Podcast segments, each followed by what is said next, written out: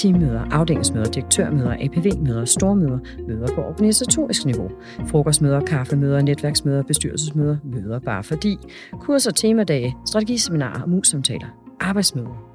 Hvis du leder, holder du næsten med sikkerhed rigtig mange møder, og sikkert også for mange. For selv de mest givende og effektive møder kan tage vores energi, hvis der er for mange af dem, og vi ikke får holdt pauser imellem dem. Og det kan gå ud over vores egen effektivitet og beslutningsevne. Det siger Pia Hauge, ledelsesrådgiver og forfatter til bogen Kontorgruppe for støj til fordybelse i dit arbejde. Og hun slår nu et slag for, at vi skal have helt mødefri dage. Og det lyder jo rigtig godt med mødefri dage. Men det er sikkert også nemmere sagt end gjort, for hvordan sikrer vi lige, at vi ikke bliver indkaldt alligevel? Det taler jeg med Pia Hauge om i dag. Du lytter til F5 Fokus. Mit navn er Elisabeth Hammerik Schwartz. Pia Hauge, hvornår har du sidst haft et godt møde? Jeg synes, jeg er så heldig, at jeg tit har nogle rigtig, rigtig gode møder. Og øh, møder kan jo være forskellige, øh, og derfor også øh, være fede på forskellige måder. Noget af det, der driver mig, det er jo, hvis jeg har et møde med et interessant og nærværende menneske, som giver mig sin fulde opmærksomhed de 45 minutter, vi måske er sammen, og det, vi går ud af mødet med, det er bedre end det, vi gik ind i mødet med. Og øh, når jeg tænker over det, så er det jo øh, tit, hvis folk de enten er velforberedte, eller oprigtigt nysgerrige, sådan at øh, det vi sammen får udviklet og talt os frem til, det er, øh, det er øh, faktisk skabt i fællesskab. Og sådan nogle møder er jeg heldig øh, at have mange af. Hvornår er det så det modsatte? Jamen, det er et meget godt øh, spørgsmål. Jeg, jeg tror, det kan komme i øh, forskellige kategorier. For nylig havde jeg et øh, møde med en øh, sådan super topchef, hvor hans øh, hold havde sat et møde op med øh, mig, fordi jeg skal hjælpe dem øh, med at lave noget. Og øh, jeg havde, som det hedder sig, fået 30 minutter. Så på de der 30 minutter til et online-møde skulle jeg lære det her menneske at kende, altså introducere mig selv, vi skulle have lavet en analyse af den situation, de stod i. Vi skulle øh, høre, hvad han kunne tænke sig. Vi skulle øh, have styr på, hvad jeg vil have af rådgivningsforslag, og så skulle vi have taget en beslutning og lagt en plan. Og det havde vi altså 30 minutter til. På en måde var det et dårligt møde, fordi vi jo simpelthen ikke kunne nå at gøre det godt nok. Uanset hvor velforberedte øh, vi var, og det var mig, der skulle præsentere noget, så er det faktisk svært at nå hele den rejse omkring på 30 minutter. Og jeg er klar over, at der har siddet nogle velmenende mennesker og tænkt, det kan de da sagtens lige aftale på 30 minutter. Men når man tænker efter, hvad man skal omkring i sit hoved, to mennesker, der møder hinanden for første gang og skal tage svære beslutninger på mange menneskers vegne, så er 30 minutter faktisk ikke så lang tid. Så på en måde sådan lidt en, øh, en dårlig fornemmelse af, at huha, gik det lidt for hurtigt. Altså nu har du jo selv været leder, og i dag ledelsesrådgiver.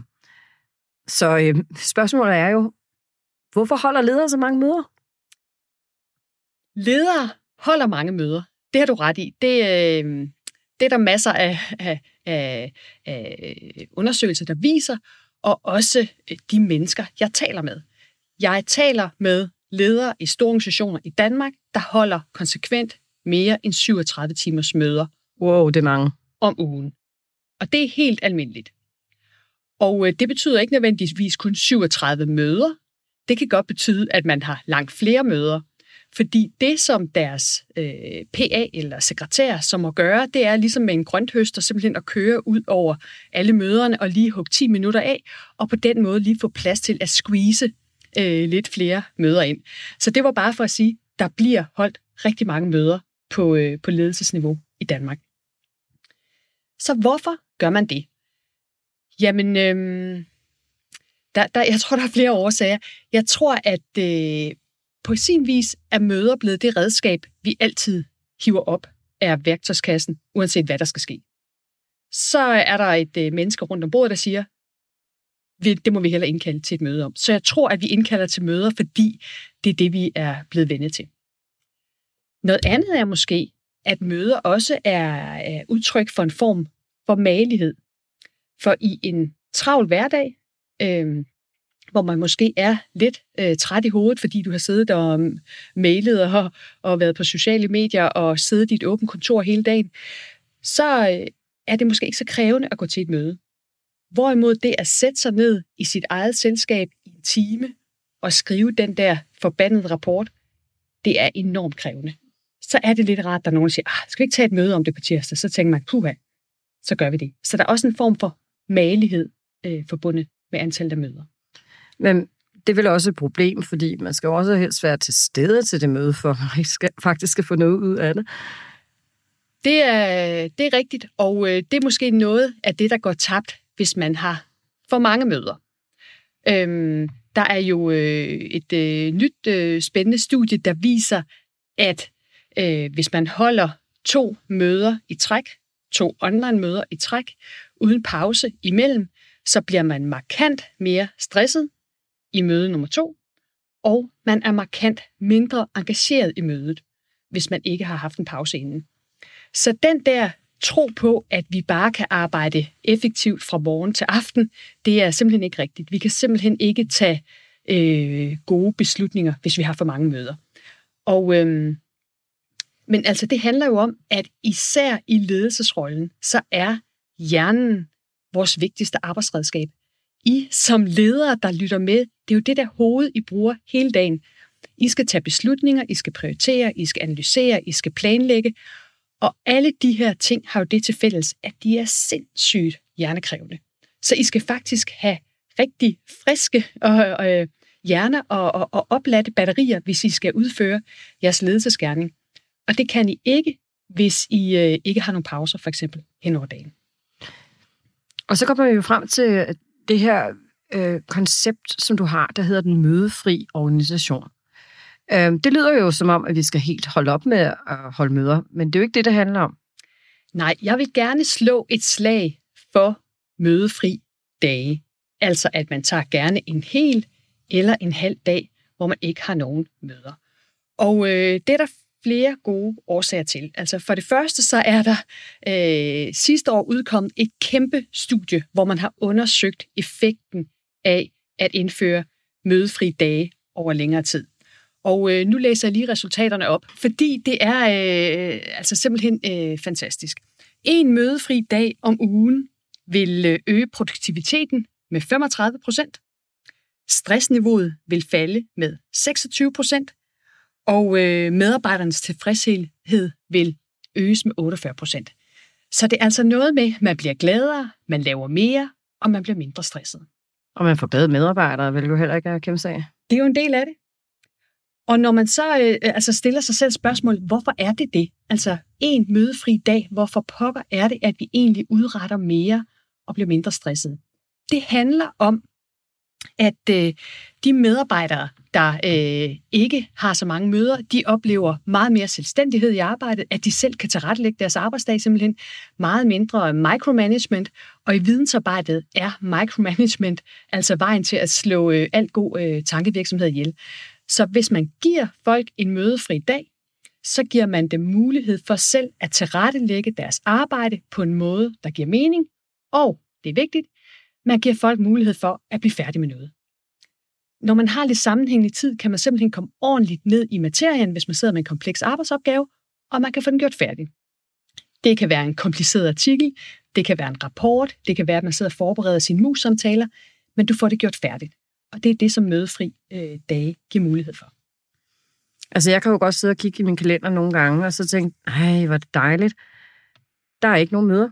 Og så siger den, bling, og så kom der et alligevel.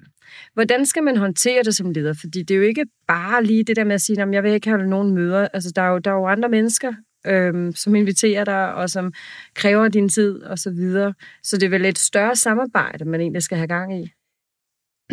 Det er helt sikkert. Og jeg siger jo heller ikke, at det er let, når jeg siger til øh, nogle af de organisationer, jeg arbejder med, at jeg tænker, at de skal indføre en mødefri dag, så går der jo simpelthen sådan en, øh, nervøs øh, bevægelse gennem hele rummet, og folk de kigger med fuldstændig vilde øjne og siger, jamen har du set min kalender i morgen? Der, jeg har jo møder, jeg begynder kl. 8, og så kører jeg på til kl. 17.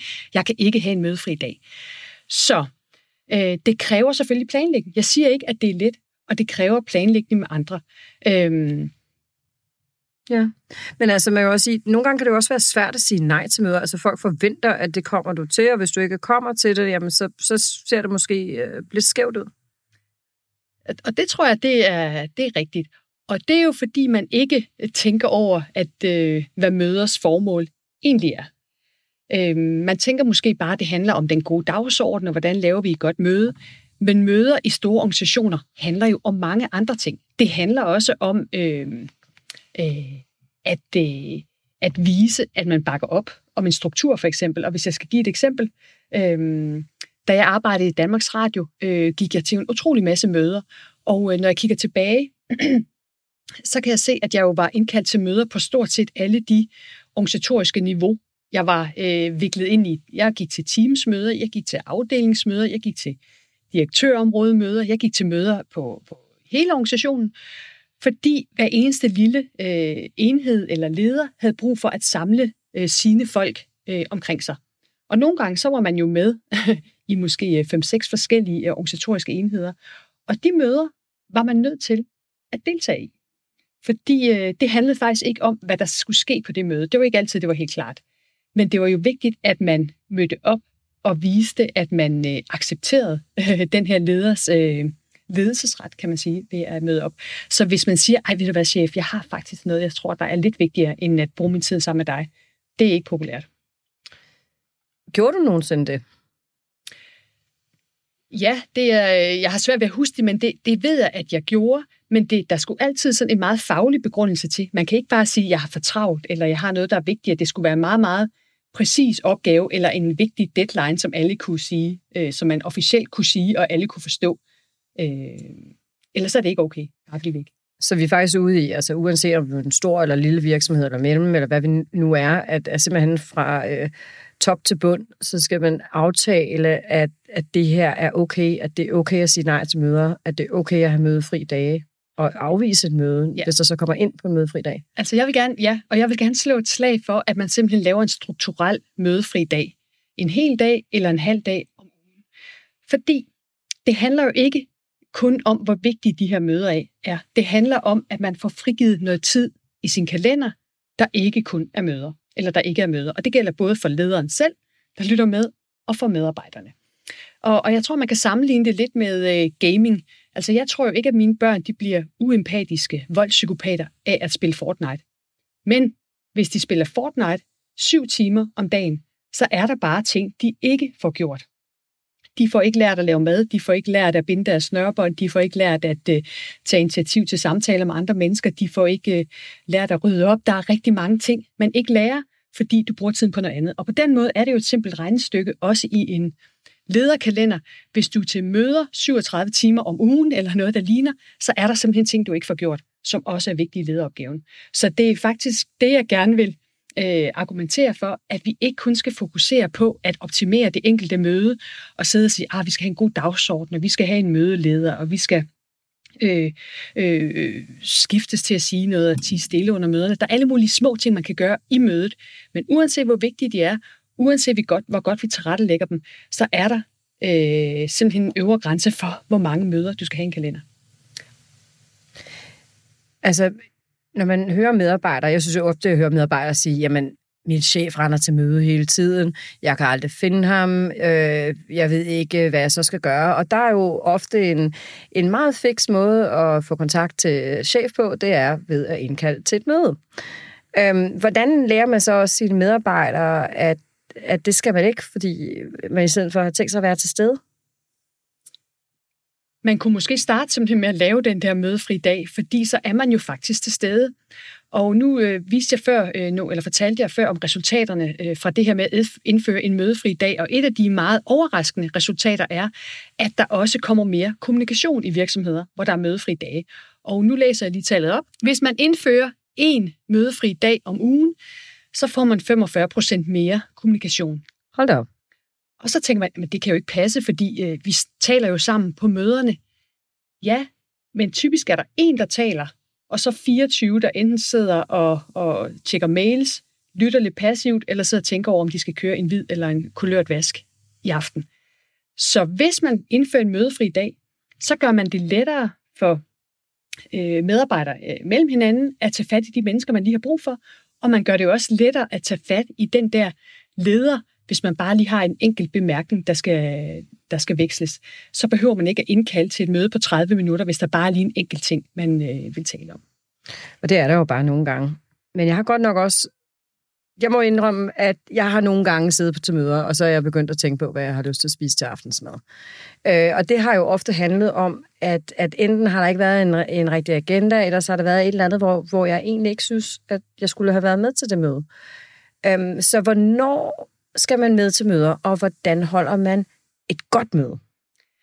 Så tror jeg, jeg vil starte med at sige, det vigtigste er overvej, hvad formålet er med mødet. Det er simpelthen det alt overskyggende. Og der kan jo være masser af formål.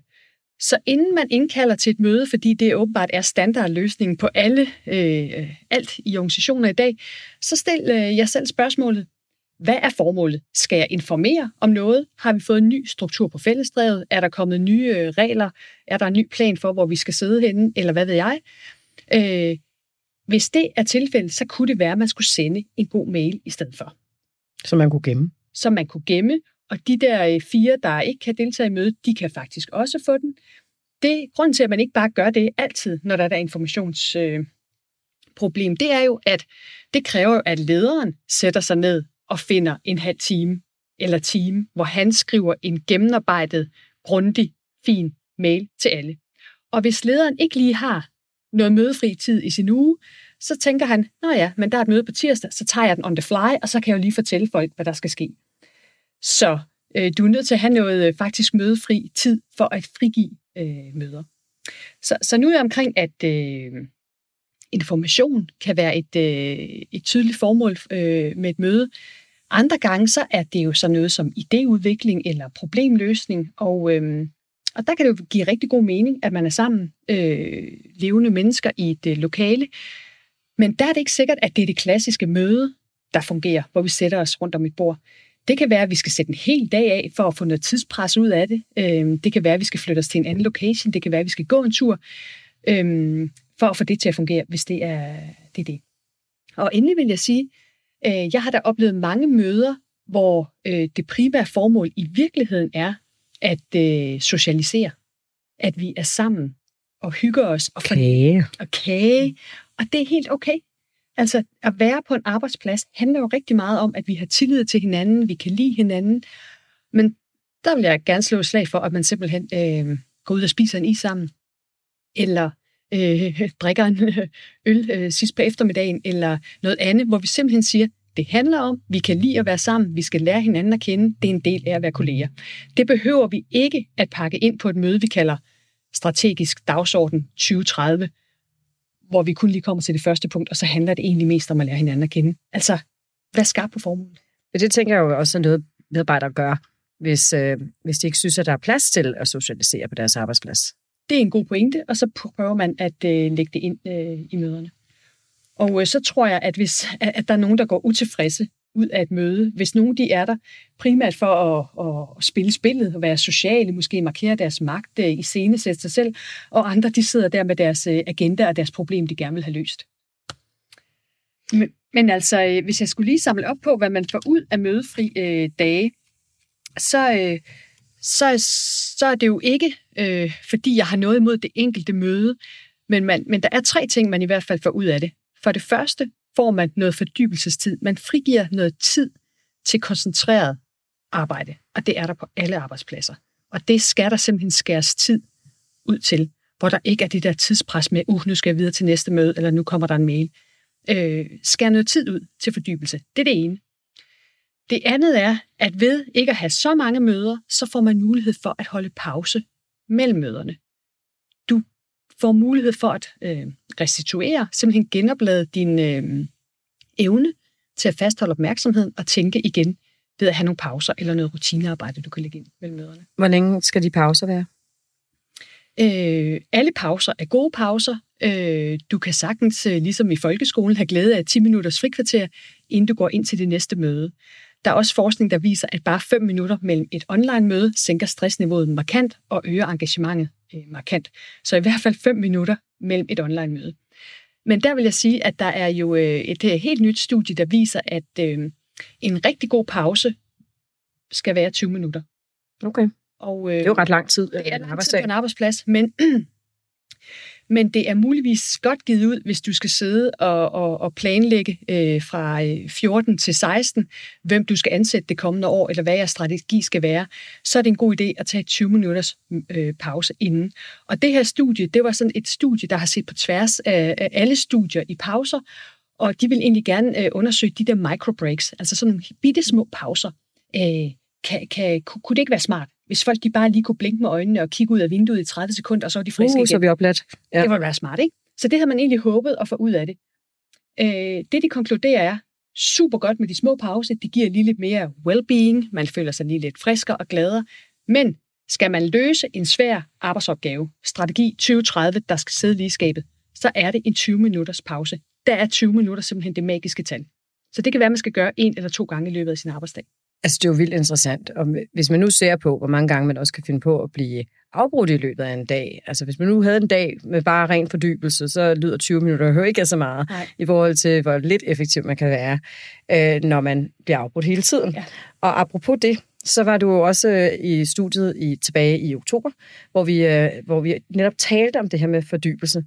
Øh, men der skete jo desværre det, at øh, da vi så hørte optagelsen igennem, så var der simpelthen knas på linjen. Jeg undskylder meget til de lyttere, som, øh, som lyttede med og blev hægtet af. Øh, men, men derfor så vil jeg egentlig godt lige, fordi der var nogle guldkorn, du sagde dengang, omkring det her med fordybelse. Hvad er det, det kan gøre for ens effektivitet, og altså også sådan set evne til at tage ledelsesbeslutninger? Fordi det hænger jo også sammen med alt det her med møder og så videre. Altså som sagt, hvis man ikke har så mange møder, har man lidt mere tid til at fordybe sig i sin arbejdsopgave. Og når jeg her bruger ordet fordybelse, så mener jeg ikke en pause, så mener jeg heller ikke mindfulness, så mener jeg det, at man lader sig opsluge af en enkelt arbejdsopgave ad gangen, og derved simpelthen strækker sine evner og, og løser arbejdsopgaven godt. Og det er helt afgørende. Især i lederrollen.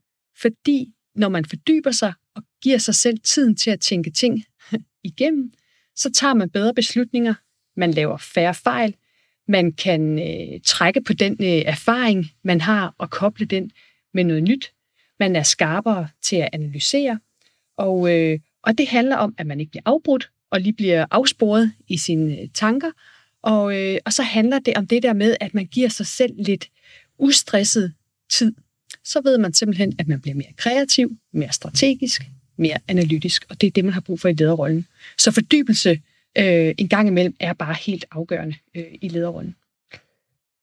Hvordan overbeviser man sin afdeling om, at man også har brug for fordybelse som leder? Fordi jeg kan godt opleve nogle gange at blive afbrudt meget.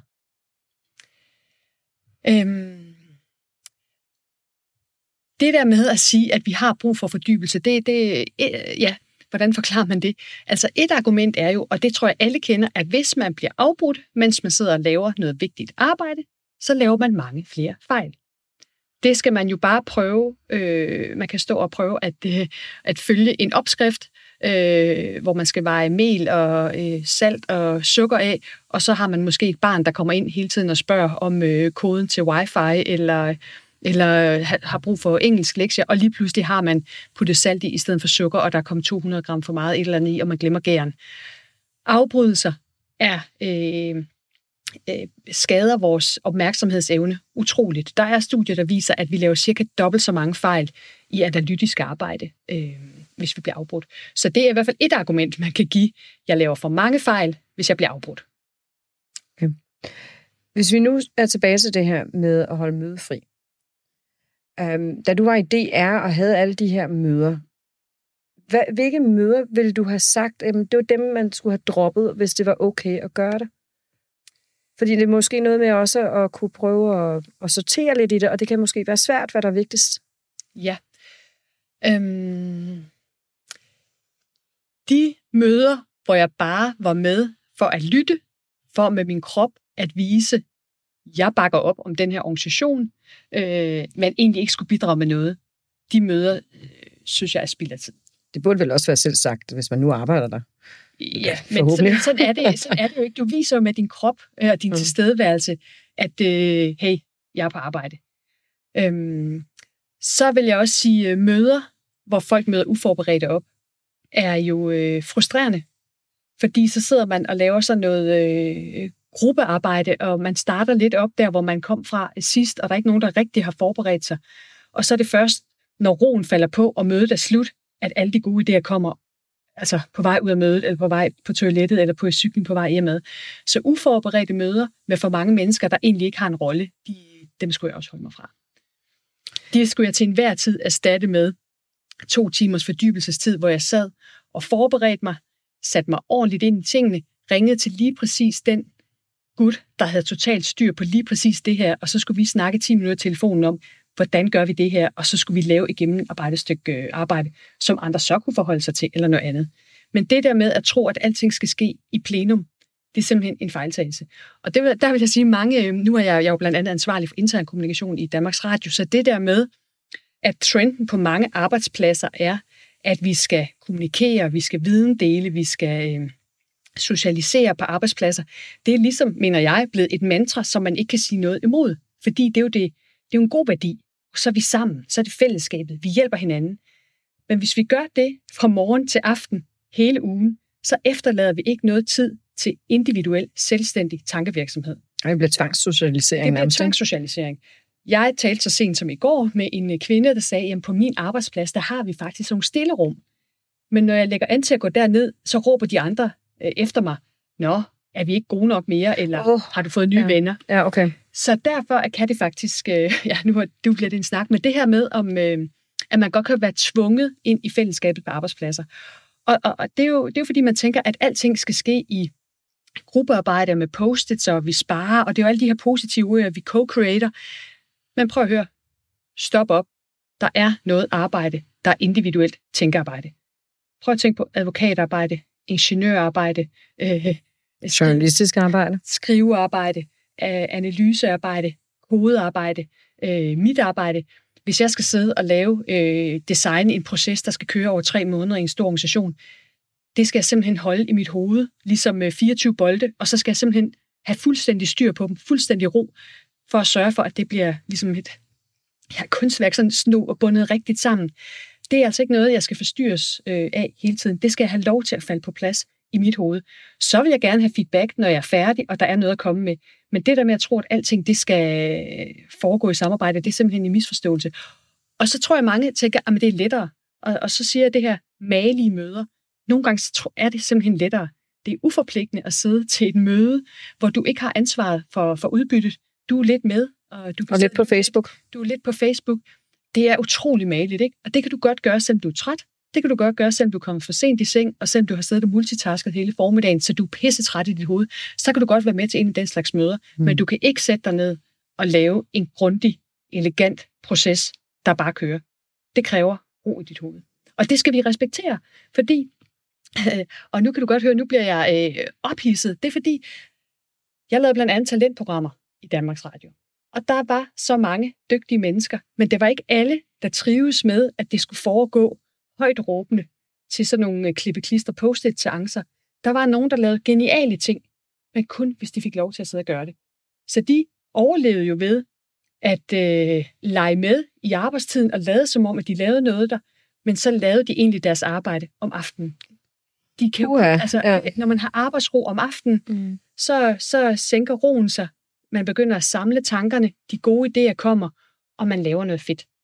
Øh, hvor, hvor det der med at sidde øh, til gruppearbejde og til møder i åbne kontorer, det var jo ligesom en... Øh, det var man åbenbart nødt til for øh, ikke at få at vide, når har du fået nye venner? Øh, men det rigtige tænkearbejde, guldet, det, det øh, opstod altså andre steder. Der var heldigvis et skift på vej, fornemmer jeg. Øhm, men vi, lige inden vi gik herind, og det er egentlig det sidste spørgsmål for i dag, øhm, det var, at vi talte om det her med, hvis, hvis ledere er til 30 timers møder om ugen, men de er gode møder, øh, at det heller ikke er en god ting. Altså fordi hvis, hvis det er godt, så skulle man måske tænke, at det gav energi til den næste, og vup til vup til vup til, så man dagen igennem. Så spørgsmålet er? Så spørgsmålet er, hvad, hvorfor skal man ikke holde 30 timer skolmøder? Øhm, fordi uanset hvor gode møderne er, så er der noget, man ikke får, hvis du sidder til møde hele tiden og nu riser lige op igen. Du får ikke din individuelle fordybelsestid, selvstændig tankevirksomhed, refleksion. Det får du ikke. Du får heller ikke de pauser, der er nødvendige for dig mellem møderne, så du igen kan tænke klart og dermed bruge din mødetid rigtigt. Og for det tredje, så får du heller ikke den øh, uformelle kommunikation i organisationen, som også er nødvendig. Du kan godt sige, min dør står altid åben, men hvis du har møder fra morgen til aften hele ugen, så står din dør ikke åben, og der er ikke nogen, der lige tager fat i dig 30 sekunder. Og hvis de gør, så vælter hele din mødekalender for resten af dagen. Øhm, så det der med at få tid til fordybelse, tid til restitution, tid til faktisk at kommunikere øh, og være til stede, det er noget af det, man får ud af det. Så moralen må være ikke flere møder, men bedre møder. Og færre møder. Og færre møder. Tak fordi du kom, Hauke. Tak fordi jeg måtte.